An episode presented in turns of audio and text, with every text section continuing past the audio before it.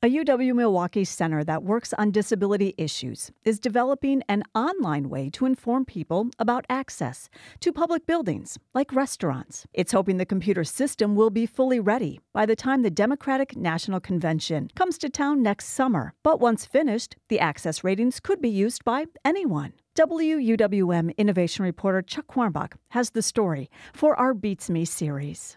Inside a fast food restaurant near the UW Milwaukee campus, there's plenty of noise. For example, piped in music and a customer filling his drinking glass with ice from the soda machine.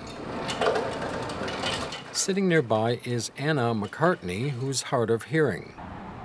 Out on the sidewalk, McCartney explains that along with the ambient noise, the design of the glass sneeze guard over some of the food makes it difficult for her to understand the server's questions about what toppings she wants. The sound just gets interrupted and blocked, and um, if they're not looking at me, I often have to ask them to repeat themselves the simple questions. McCartney says the location of the sneeze guard is more than annoying, it can cost the restaurant her business it often prevents me from wanting to go get quick food or something from these locations just because of it's sometimes just too much work and it's a lot of strain. McCartney says in other restaurants there are lower sneeze guards that make for easier eye contact with the server and allow her to point at what she wants.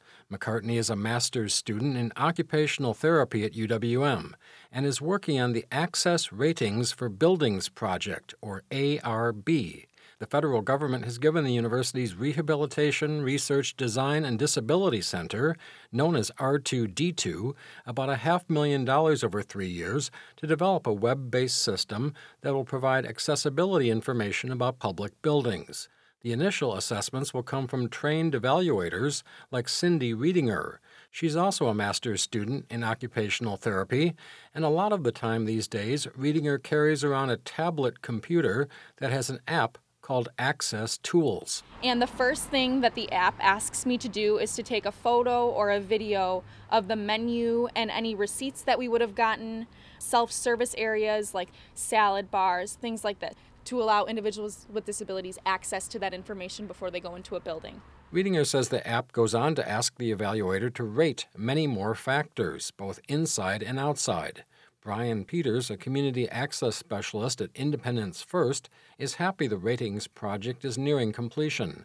Peters is deaf and communicating through sign language interpreter Tara Cater Vorpal explains that crowdsourced review websites like Yelp.com often leave out information about building access. I did look up that website and I just had one line for accessibility, and all it states is yes or no.